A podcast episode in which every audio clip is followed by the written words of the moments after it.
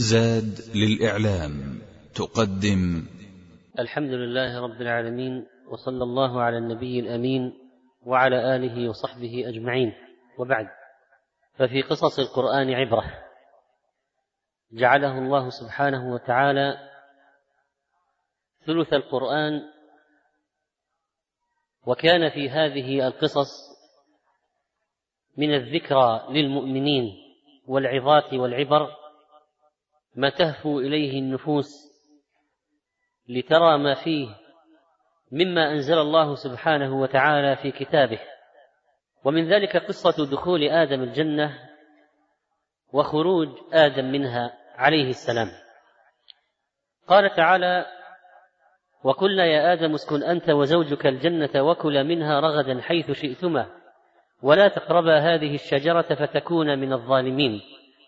فأزلهما الشيطان عنها فأخرجهما مما كان فيه وقلنا اهبطوا بعضكم لبعض عدو ولكم في الأرض مستقر ومتاع إلى حين.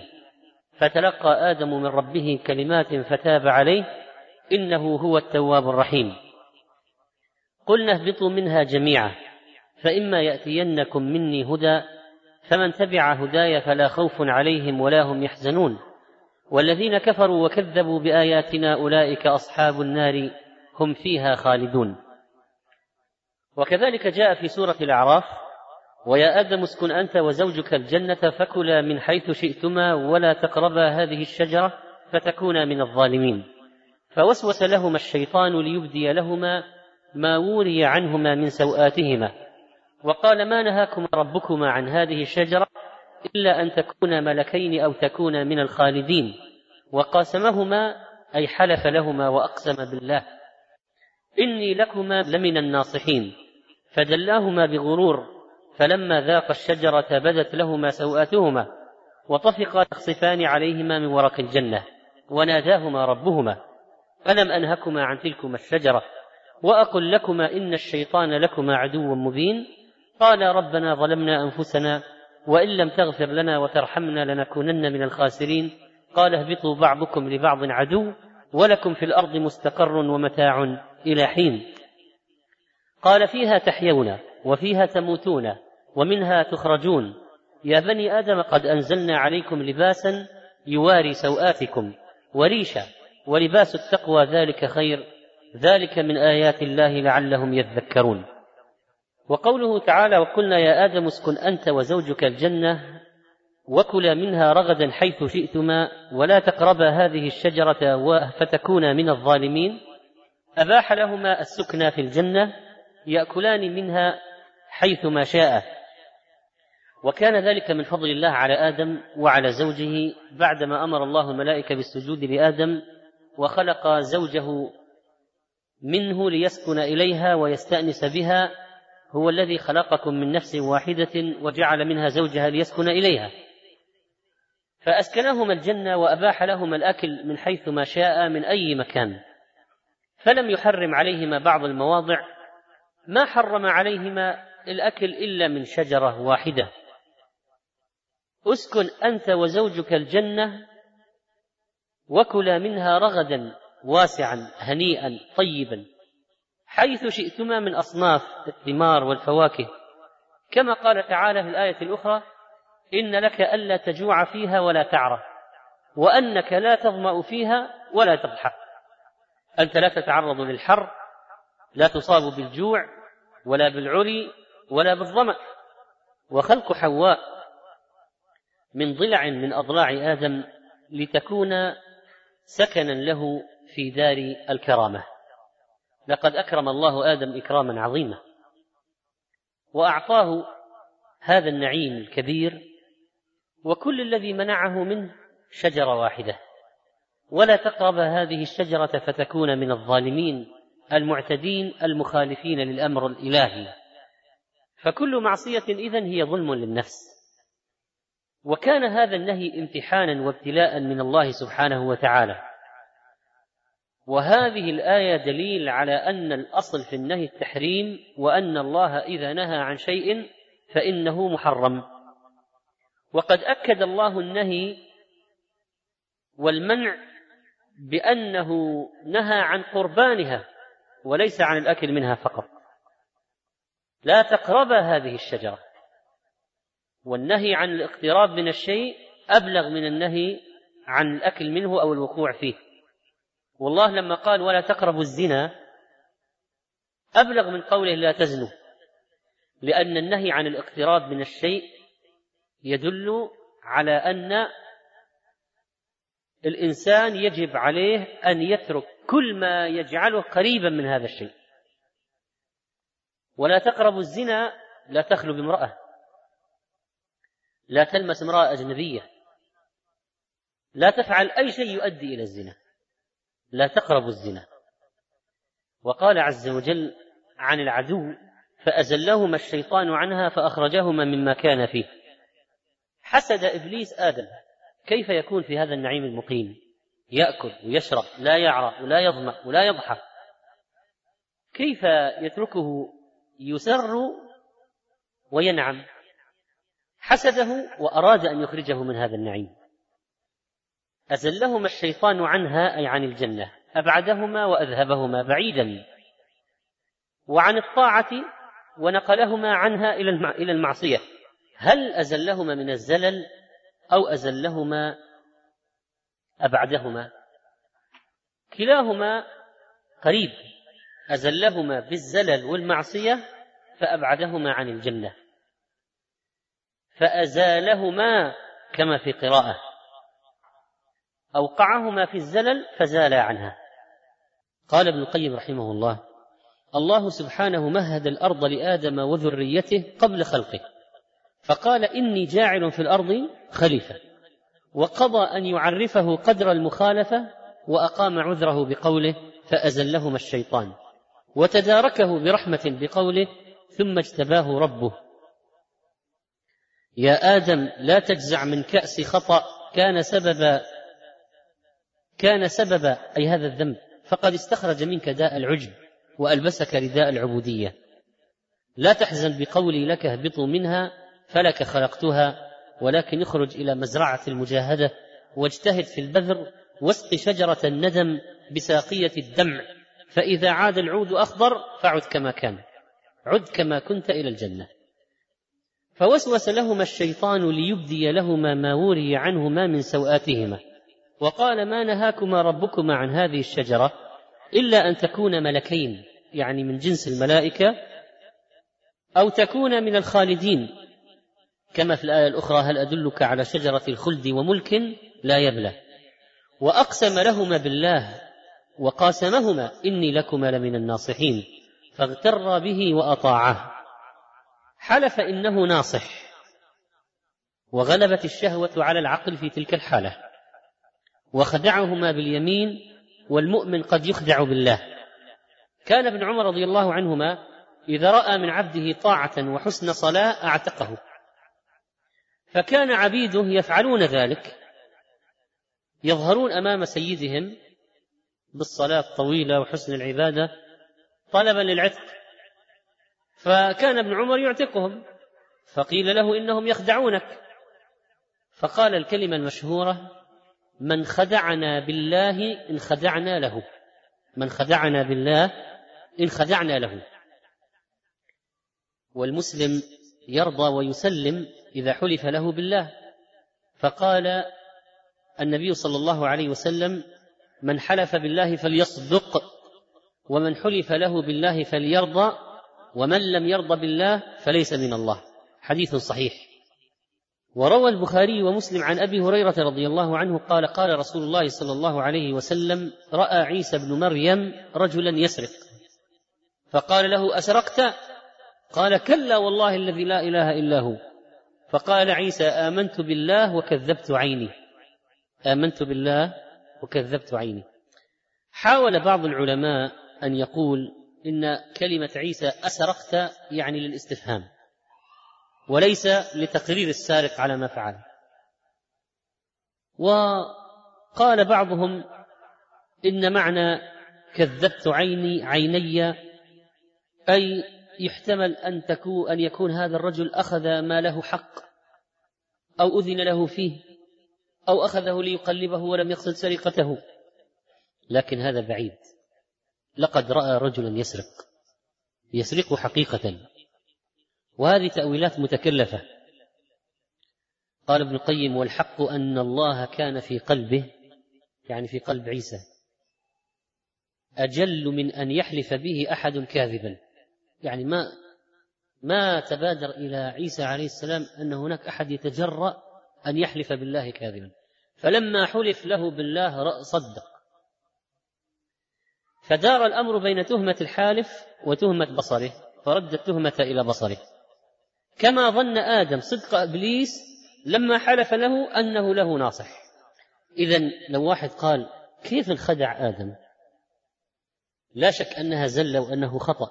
الآن نحن لا نقول إن آدم لم يعصي. لا. لكن في فرق بين واحد يعصي بأسباب وواحد يعصي بغير سبب. بين واحد يقع في المعصية بخطة ماكرة يدبرها له غيره. وبين واحد يقع في المعصية هو يدبرها لنفسه أو يدبرها لغيره. فمن ضمن الأسباب التي أوقعت آدم في المعصية القسم والحلف الذي حلفه له إبليس. قال شيخ الإسلام ابن تيمية الصواب أن آدم عليه السلام لما قاسمه عدو الله أنه ناصح وأكد كلامه بأنواع التأكيدات وقاسمهما إني لكما لا لام للتاكيد من الناصحين. ظن آدم أنه لا يتجرأ أحد أن يحلف بالله كاذبا. ولذلك صدقه وأقدم على ما أمره به ودله عليه. قال فدلاهما بغرور أنزلهما من رتبتهما العالية إلى التلوث بالمعاصي. فدلاهما بغرور أطمعهما في شيء وهو في الحقيقة لا نفع فيه. وأهبط آدم وحواء من الدرجة العالية إلى الرتبة السافلة والشيطان يغر بني آدم كما غر الأبوين فيصغر المعصية في عين الإنسان فإن لم يستطع أن يقنع الإنسان بهذا مناه بالتوبة بعد المعصية. قال اذا أنت تعصي ثم تتوب. فوسوس لهما الشيطان ليبدي لهما ما وري عنهما من سوآتهما. يعني ليظهر لهما العورة المستورة. ليبدي ليظهر هذه العورة. فكشف العورة من عظائم الأمور ومن تزيين الشيطان وهو قبيح في الطبع وسميت العورة سوءة لأنه يسوء الإنسان أن تنكشف. قال فوسوس لهما الشيطان ليبدي لهما ما وري عنهما من سوآتهما ما أخفي وغطي. فأوقعهما في المعصية لينكشف المستور الذي يسوء الإنسان أن ينكشف. إنها العورة إنها السوءة. وقد روى الترمذي رحمه الله عن بهز بن حكيم قال حدثني أبي عن جدي قال قلت يا رسول الله عوراتنا ما نأتي منها وما نذر؟ قال احفظ عورتك إلا من زوجتك أو ما ملكت يمينك. فقال الرجل يكون مع الرجل. قال إن استطعت أن لا يراها أحد فافعل. قلت والرجل يكون خاليا. قال فالله أحق أن يستحيا منه. حديث حسن. فأخرجهما مما كان فيه من النعيم واللباس والمنزل الحسن الرحب والرزق الهنيء والراحة وأهبط وأهبطهما إلى دار التعب والنصب والمجاهدة. وقلنا اهبطوا بعضكم لبعض عدو ولكم في الأرض مستقر ومتاع إلى حين. وقلنا اهبطوا الخطاب للجميع لآدم وحواء وابليس آدم وحواء وابليس اهبطوا. ولآدم وذريته وهم في ظهره. وذكر المفسرون أماكن سموا أماكن قالوا إن آدم وحواء هبط فيها ولكن لم يثبت بها دليل صحيح.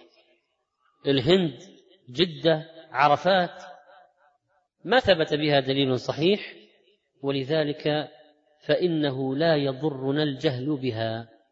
لو واحد قال هل يترتب على معرفة المكان الذي التقى فيه آدم بحواء بعد الهبوط؟ فيقال لا يضرنا الجهل بها ولو كان يفيدنا المعرفة تفيدنا لعرفنا بذلك ربنا سبحانه وتعالى. ولكم في الأرض مستقر يعني قرار وأرزاق وآجال إلى حين إلى وقت معين وهو يوم القيامة. ولكم في الأرض مستقر. ما هو الفرق بين ولكم في الأرض مستقر وبين ولكم مستقر في الأرض؟ ما هو الفرق؟ ما هو الفرق بين ولكم في الأرض مستقر وبين قولنا ولكم مستقر في الأرض؟ تقديم الجار والمجرور يفيد الحصر. ولكم في الأرض مستقر يعني فيها وليس في غيرها. لكن إذا قلنا لكم مستقر في الأرض ممكن يكون لكم مستقر في في أماكن أخرى أو كواكب أخرى. لكن ولكم في الأرض مستقر يعني فيها فقط وليس في غيرها. وبذلك تعلم بأن كل الأبحاث التي تعملها وكالة الفضاء ناسا وغيرها من الوكالات في العالم على إمكانية أن يكون البشر يعيشون في كوكب آخر إنها اهدار أموال بلا فائدة. لأن النتيجة معروفة سلفا. لو قال واحد هل يمكن أن يعيش البشر في كوكب آخر؟ من الآن لا. لا يمكن. لأن الله قال فيها تحيون وفيها تموتون ومنها تخرجون. ولكم في الأرض مستقر. كل فيها في الأرض وليس في غيرها. وبناء عليه فلا يمكن أن يعيش البشر في غير الأرض. يعني يستقرون يتوالدون يكون لهم مستقر يتناسلون أجيال ما يمكن. ممكن يطأ كوكبا آخر لكن ما يمكن يستقر فيه. يعني يعيش ما يمكن. وهذا الفرق بين المسلم وغير المسلم.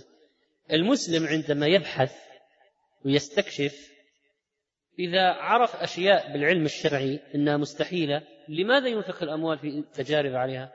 وهو يعرف سلفا أنه لا يمكن. وأما غير المسلم يبقى يهدر أموال في أشياء على ضلاله حتى في النهاية يكتشف أن الأبحاث أو المجال الذي دخل فيه أصلا غلط. وأنفقت أهدرت فيه أوقات وأموال بلا فائدة. وبناء على ذلك فإنه لا يمكن العيش لبني آدم إلا في الأرض كما قال العلماء ولا دوام لبني آدم في الأرض أيضا لأن الله قال إلى حين. فلو قال واحد هل البشر يخلدون في الأرض؟ يقال لا. لماذا؟ لأن الله قال إلى حين. في أي يوم أخرج آدم من الجنة؟ ذلك كان يوم الجمعة.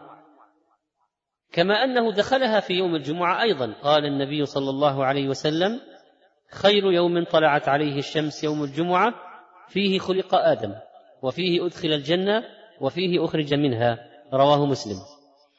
ولا تقوم الساعة إلا يوم الجمعة. إذا خلق آدم يوم الجمعة وإدخال آدم الجنة كان يوم الجمعة وإخراج آدم من الجنة كان يوم الجمعة. ولم يكن إخراج الله تعالى آدم من الجنة عقوبة له لأنه أهبطه بعد أن تاب عليه. وقبل توبته.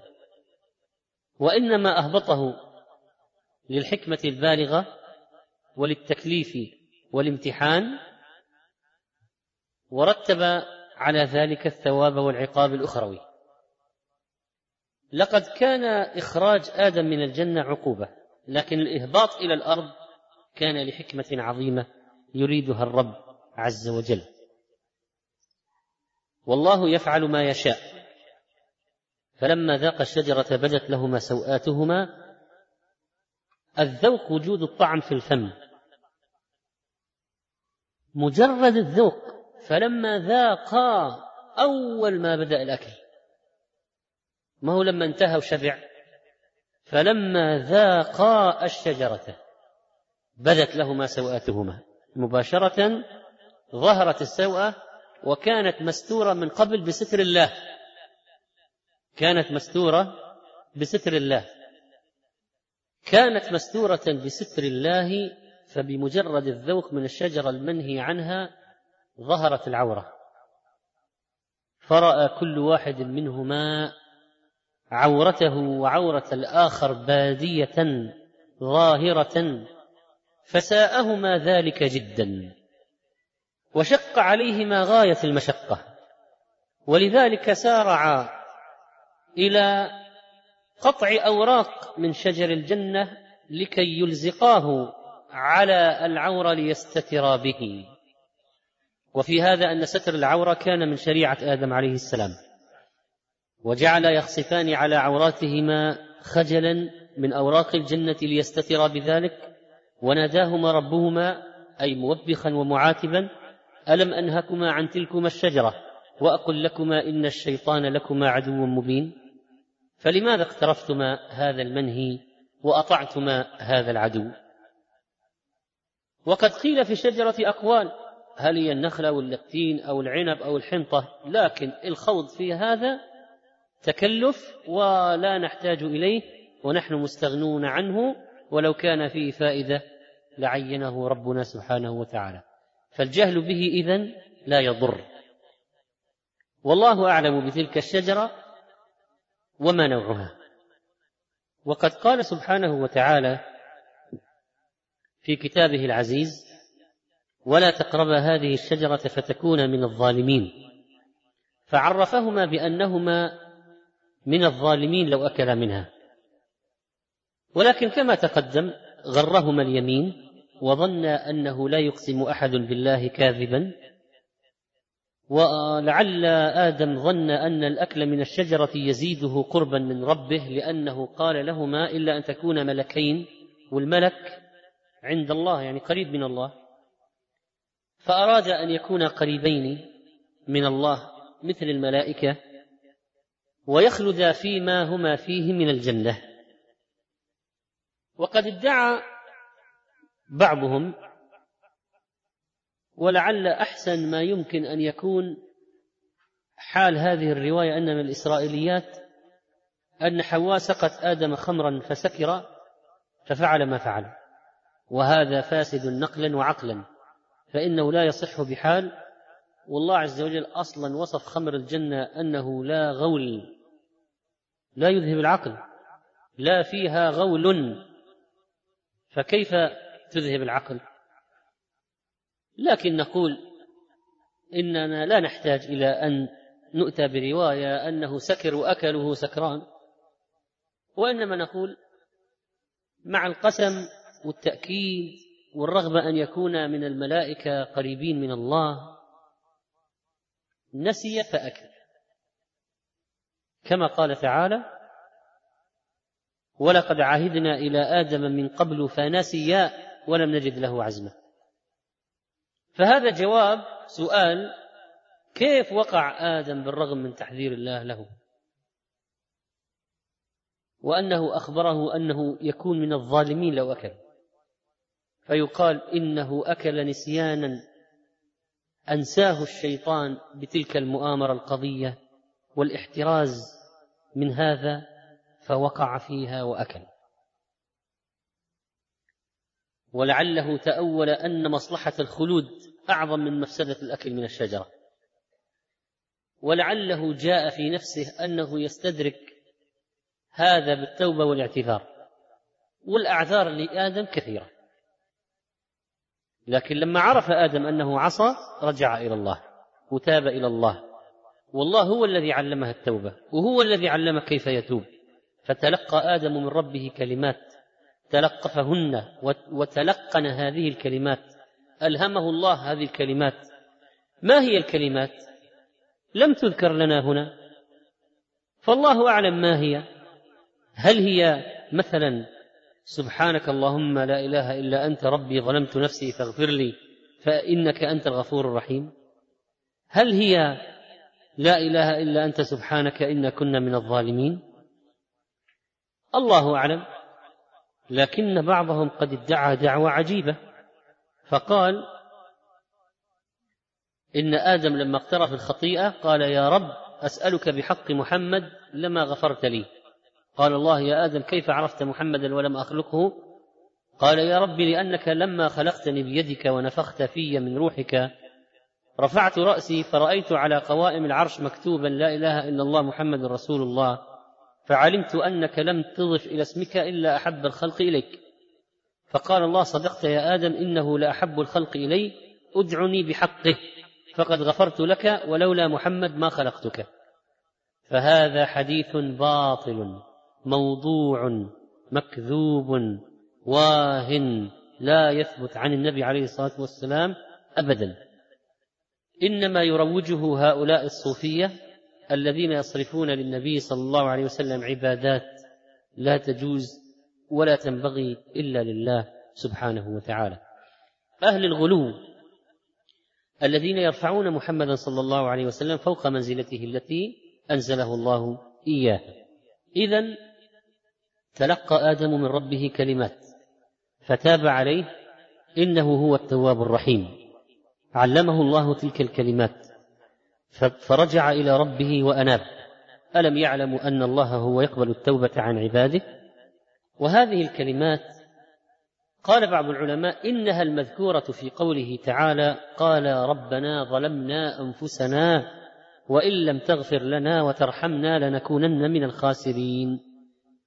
وأولى ما يفسر به القرآن القرآن فإن قال قائل ما هي الكلمات؟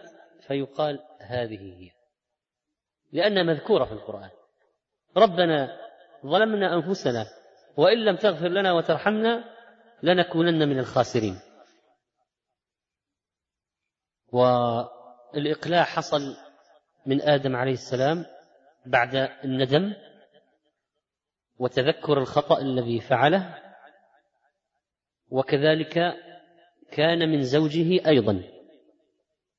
وإنما كانت امرأة وأراد الله الستر لها فقال وعصى آدم ربه فغوى مع أن زوجه قد عصت أيضا. لكن لما كانت المرأة تابعة للرجل في غالب الأمر لم تذكر. قلنا اهبطوا منها جميعا آدم حواء ابليس والذرية فإما يأتينكم مني هدى. الهبوط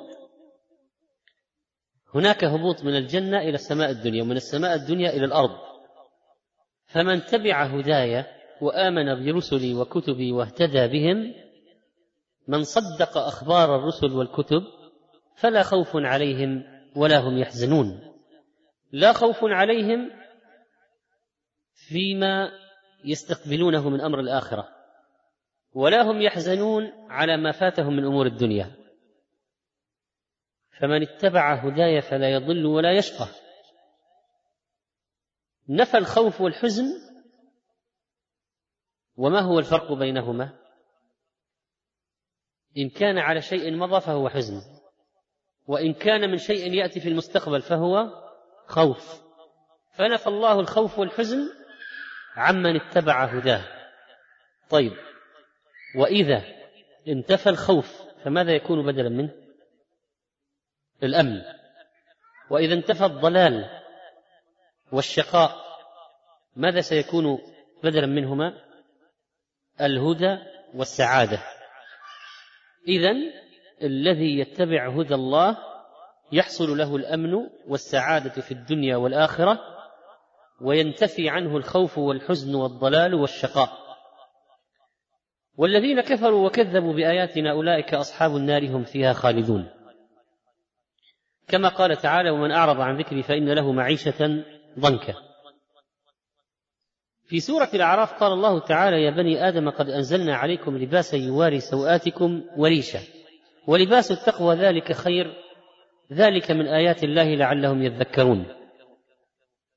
فنبه الله سبحانه وتعالى إلى لباس الباطن لما ذكر اللباس الظاهر وإلى اللباس المعنوي لما ذكر اللباس الحسي. لباس الظاهر يبيد ويفنى أما لباس التقوى فإنه لا يبيد ولا يبلى بل هو يستمر. وقد حذر تعالى بني آدم أن يفعل بهم الشيطان كما فعل بأبيهم. فقال يا بني آدم لا يفتننكم الشيطان بأن يزين لكم المعصية ويدعوكم إليها فتنقادون له. كما أخرج أبويكم من الجنة وأنزلهما من المحل العالي إلى الهابط. حذرنا تعالى منه وقال إنه يراكم هو وقبيله من شياطين الجن هو وجنوده من حيث لا ترونهم. وهذه الآيات فيها فوائد ومنها أن إدخال آدم الجنة كان مؤقتا إلى مدة ولم يكن خلودا. من أين أخذنا هذه؟ من أي مكان في الآية أخذنا بأن وقلنا يا آدم اسكن أنت وزوجك الجنة إلى آخر الآية. من أين أخذنا أن بقاء آدم في الجنة مؤقت وليس بدائم؟ من قوله اسكن. لماذا؟ لأن السكن ليس تمليكا. اسكن في هذا المكان ليس تمليكا له وإنما يكون مدة ثم ينقطع. فكان دخول آدم الجنة دخول سكنى وليس دخول إقامة. ونأخذ من هذه الآيات أنه لا يوفق إلى التوبة إلا الله. كثيرون يذنبون لكن الذي يتوب من وفقه الله للتوبة. إنك لا تهدي من أحببت ولكن الله يهدي من يشاء. ومن يرد الله فتنته فلن تملك له من الله شيئا. ومن الذي يقبل التوبة عندما يبذلها التائب؟ إنه الله عز وجل. ألم يعلموا أن الله هو يقبل التوبة عن عباده؟ فهو الذي يوفق للتوبة ويشرح صدر المذنب للتوبة ويعلمه كيف يتوب. ثم إذا تاب قبلها منه فله المنة أولا وآخرا عز وجل. ونلاحظ أن التوبة كانت إلى الله مباشرة ما كانت عن طريق وسيط لا جبريل ولا غيره. وهو الذي يقبل التوبة عن عباده مباشرة. قال العلماء وقد كفرت اليهود والنصارى بهذا الأصل العظيم من الدين فجعلوا لمن أذنب أن يأتي الحبر أو الراهب فيعطيه شيئا ليحط عنه ذنوبه. افتراء على الله قد ضلوا وما كانوا مهتدين وما قضية صكوك الغفران بخافية. وقد قيل إنه في بلد من البلدان كان فيه نصارى وكان لهم كنيسة وكان الناس يذهبون إليها ليشتروا صكوك الغفران ومحلات في الجنة. وهؤلاء الرهبان يستغلون سذاجة العامة وجهل هؤلاء الناس ويبيعون عليهم أراضي في الجنة. وحيث أن الناس يريدون الجنة ويحبون الجنة فكانوا يدفعون لشراء أراضي وعقارات في الجنة وصكوك مغفرة في الجنة. فجاء يهودي إلى الكنيسة فقال لذلك الراهب أنا أريد أن أشتري النار. قال نعم. قال أنا أبغى أشتري جهنم. وحيث أن الراهب ما تفرق معه يعني اشتري, جهنم اشتري جهنم المهم أن يدفع.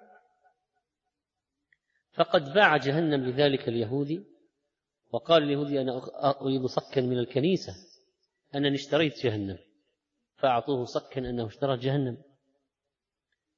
ولما خرج هذا اليهودي جمع الناس وناداهم أهل البلد. ثم يقال يا أيها الناس لقد اشتريت جهنم وصار عندي صك ملك على جهنم وإنني أعلن لكم الآن أنني أغلقتها فاطمئنوا. ولا يدخل أحد منكم جهنم لأنني قد منعت الدخول. فعند ذلك توقف الناس عن الذهاب إلى الكنيسة لشراء صكوك في الجنة لأنهم ما عادوا يخافون من دخول النار حيث أن اليهودي قد أغلقها. فاكتشف الرهبان الحيلة فراحوا يتوسلون من اليهود أن يعيد بيعهم جهنم. فلم يبعها عليهم إلا بأغلى الأثمان. وهذا الفرق بين اليهود والنصارى. النصارى ضلال وفيهم غباء وجهل. واليهود فيهم مكر واحتيال وخديعة. فأما المسلم فإنه يعلم بأن الجنة لله يورثها من يشاء والنار دار, دار عذابه يعذب فيها من يشاء. وقد اختلفوا هل الجنة التي أسكنها الله آدم في السماء أم في الأرض وهل هي جنة الخلد المعروفة أو هي جنة أخرى. قال ابن مفلح رحمه الله أكثر الناس يعني العلماء على أن المراد بالجنة التي أسكنها آدم جنة الخلد دار الثواب. قال شيخ الإسلام ابن تيمية وهذا قول أهل السنة والجماعة. ومن قال إنها جنة في الأرض بالهند أو جدة أو غير ذلك فهو من الملاحدة المبتدعين. والكتاب والسنة يرد هذا القول. فظاهر الكتاب والسنة أنها جنة الخلد وليست سواها. وقول أسكن أنت وزوجك هل جنة؟ ال هذه للعهد الذهني تدل على الجنة المعروفة. فإن قال قائل كيف تكون جنة الخلد ولم يخلد فيها بل خرج منها؟ فالجواب إن جنة الخلد لمن دخلها بعد يوم القيامة وليس قبل من دخلها قبل يوم القيامة. إنما يكون خالدا فيها لا لا يموت ولا يخرج من دخلها بعد يوم القيامة كما دلت على ذلك النصوص. فحي على جنات عدن فإنها منازلك الأولى وفيها المخيم. منازلك الأولى لأن أبانا كان فيها. ولا التفات لما ذهبت إليه المعتزلة والقدرية من أنه لم يكن في جنة الخلد أو قالوا إنه في إنه في مكان آخر وبستان ونحو ذلك فإن الجنة التي دخلها آدم هي الجنة المعروفة. هي الجنة المعروفة. وقد قال موسى لآدم أخرجتنا ونفسك من الجنة. فأي جنة يقصد موسى عليه السلام؟ هي الجنة المعروفة. ومن فوائد الآيات العمل بسد الذرائع لقوله تعالى ولا تقرب هذه الشجرة فكل ذريعة كل طريق يوصل إلى الشر يسد يغلق. ولما أراد الله النهي عن أكل الشجرة لم يقل لا تأكلا فقط وإنما لا تقربا أيضا سدا للذريعة. ولذلك الإنسان لا يقرب المشتبهات لئلا يقع في الحرام. ومن فوائد الآيات الترهيب من المعصية فإن آدم عليه السلام قد أخرج من الجنة بلقمة أكلها. قال ابن القيم لعن إبليس وطرد من رحمة الله تعالى إلى الأبد بترك سجدة واحدة أمر بها. وأخرج آدم من الجنة بلقمة تناولها. وأمر الله تعالى بقتل الزاني المحصن أشنع القتلات بشهوة ساعة. وأمر بإيساع الظهر سياطا بكلمة قذف أو بقطرة مسكر وأبان عضوا من أعضائك بثلاثة دراهم. حد السرقة. فلا تأمنه أن يحبسك في النار بمعصية واحدة من معاصيه ولا يخاف عقباها فينبغي للمؤمن أن يطيع الله ورسوله ويحذر المعاصي لأن يمكن معصية واحدة فقط تورده المهالك. ادخلوا في السلم كافة. طبقوا جميع شرائع الإسلام ما استطعتم. إياكم ومحقرات الذنوب فإنهن يجتمعن على الرجل حتى يهلكنه. وقال عليه الصلاة والسلام يا عائشة إياك ومحقرات الأعمال فإن لها من الله طالبة. والشيطان قد رضي منكم بما تحقرون كما قال النبي عليه الصلاة والسلام. بالمعاصي التي نقول عنها هذه بسيطة هذه هينة هذه صغيرة ومن كان يعظم أوامر الله ورسوله فإنه لا يقع لا في الكبائر ولا في الصغائر. ومن علامات المؤمن أن يخشى على نفسه. ومن علامات المنافق اللامبالاه روى البخاري عن عبد الله بن مسعود رضي الله عنه قال إن المؤمن يرى ذنوبه كأنه قاعد تحت جبل يخاف أن يقع عليه. وإن الفاجر يرى ذنوبه كذباب مر على أنفه فقال به هكذا. وقال أنس رضي الله عنه إنكم لتعملون أعمالا هي ادق في أعينكم من الشعر إن كنا لنعدها على عهد النبي صلى الله عليه وسلم من الموبقات. رواه البخاري. ولذلك قال بلال بن سعد لا تنظر إلى صغر المعصية ولكن انظر إلى من عصيت. انظر إلى عظمته وجلاله. تعرف ماذا فعلت. خل الذنوب صغيرها وكبيرها فهو التقى. واصنع كماش فوق أرض الشوك يحذر ما يرى لا تحقرن صغيرة إن الجبال من الحصى. دخلت امرأة النار في هرة بس هرة هرة دخلت فيها النار. دخلت امرأة النار في هرة حبستها حتى ماتت فلا هي أطعمتها ولا هي أرسلتها تأكل من خشاش الأرض. رواه البخاري ومسلم. إن العبد ليتكلم بالكلمة من سخط الله كلمة واحدة لا يلقي لها بالا يهوي بها في جهنم أبعد ما بين المشرق والمغرب. رواه البخاري ومسلم. إن التفريط في محقرات الأعمال والإستهانة بالذنوب يؤدي إلى ركوب الإنسان العظائم. والإصرار على الصغيرة يصيرها كبيرة. لا تحقرن من الذنوب صغيرة إن الصغير غدا يعود كبيرة. إن الصغير ولو تقادم عهده عند الإله مسطرا تسطيرا. إن الصغير ولو تقادم عهده عند الإله مسطر تسطيرا. ثم في من دروس الآيات أن الذنب قد يكون في النهاية خيرا على صاحبه. إذا ندم وتاب واستغفر ورجع وآب ربما يكون الذنب يصلح الله به خللا في قلب الإنسان. قد يكون مصاب بالعجب مما يعمل من الصالحات يرى نفسه فوق فيبتليه الله بذنب يعرفه قدر نفسه وأنه مذنب وأنه مقصر وأنه وقع سقط وأن الشيطان نال منه وعند ذلك يشعر بحقارة نفسه وضعفها ويشعر بالتواضع ولذلك اجتبى الله آدم بعد المعصية وعصى آدم ربه فغوى ثم اجتباه ربه فتاب عليه وهدى. وليس في أفعال الله شر محض بل يمكن أن يكون فيه خيرا بوجه من الوجوه. وقد يعود الإنسان بعد المعصية أفضل مما كان قبل المعصية. كيف؟ الإنسان إذا عصى سينزل عن الرتبة التي كان عليها عند الله. لكن يمكن أن المعصية تضعف إيمانه فيظل تحت. ويمكن أن يتوب فيرجع مثل ما كان. ويمكن أن يحدث عنده خوف من هذا الذنب مستمر يجعله دائما يعمل ويعمل ويعمل لتعويض ما فات وخوفا من عقاب الله فيكون أحسن مما كان. فبعض الناس لو وقع في ذنب يرجع مجتهد اجتهادا عظيما في الطاعات. وبعضهم إذا وقع في الذنب بقي في الذنوب بقي في عالم الذنوب. لا يغير ولا يتوب. وبعضهم يرجع مثل ما كان. وقد تصح بعض الأجساد بالأمراض.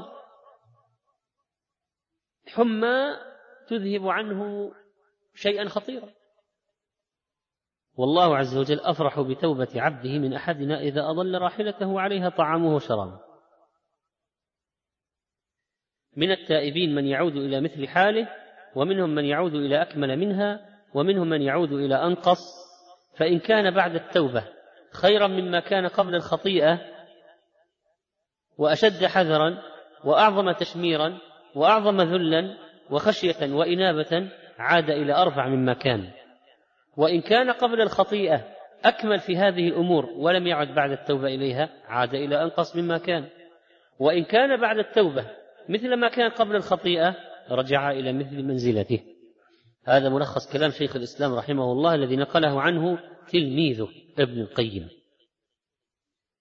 ثم نستفيد من هذه الآيات أهمية الاعتراف بالذنب. قال ربنا ظلمنا أنفسنا. اعترفا. ظلمنا أنفسنا. وربنا توسل بالربوبية. وظلمنا أنفسنا اعتراف بالظلم. وإن لم تغفر لنا تفويض الأمر إلى الله. لنكونن من الخاسرين. يظهر فقر العبد إذا تخلى عنه الرب. وسئل بعض السلف عما ينبغي أن يقول المذنب.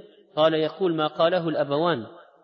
قال ربنا ظلمنا أنفسنا وإن لم تغفر لنا وترحمنا لنكونن من الخاسرين.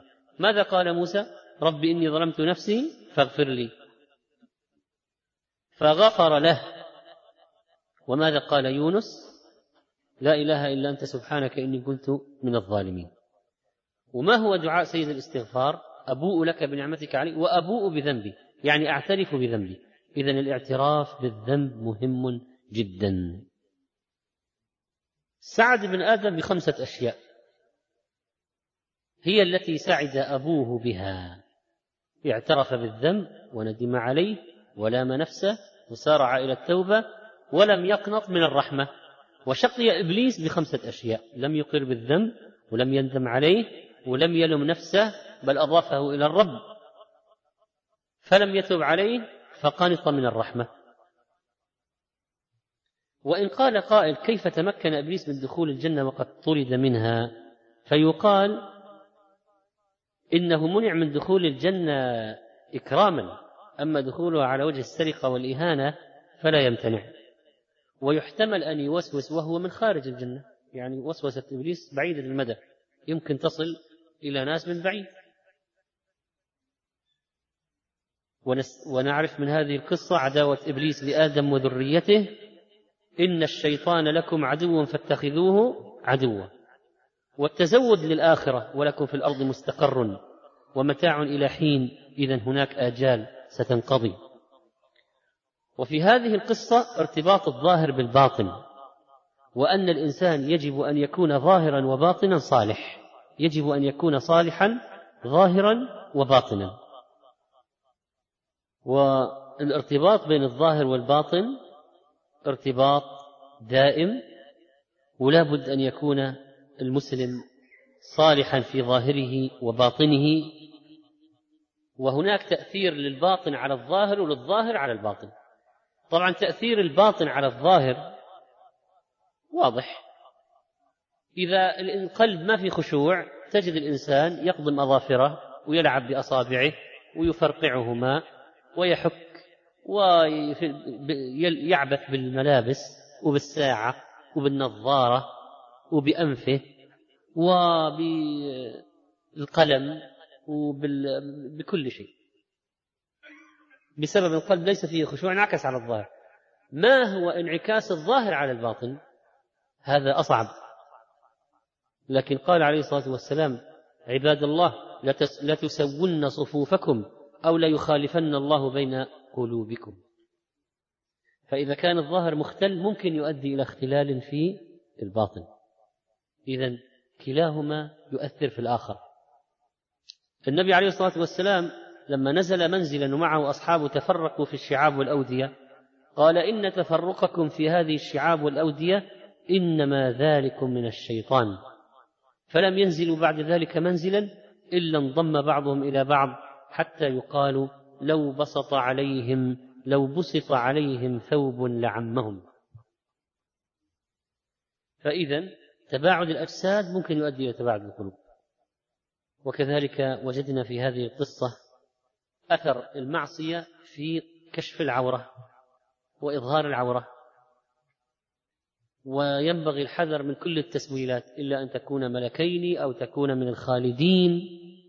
فالشيطان له مداخل على الإنسان يمنيهم يعدهم ويمنيهم وما يعدهم الشيطان إلا غرورا.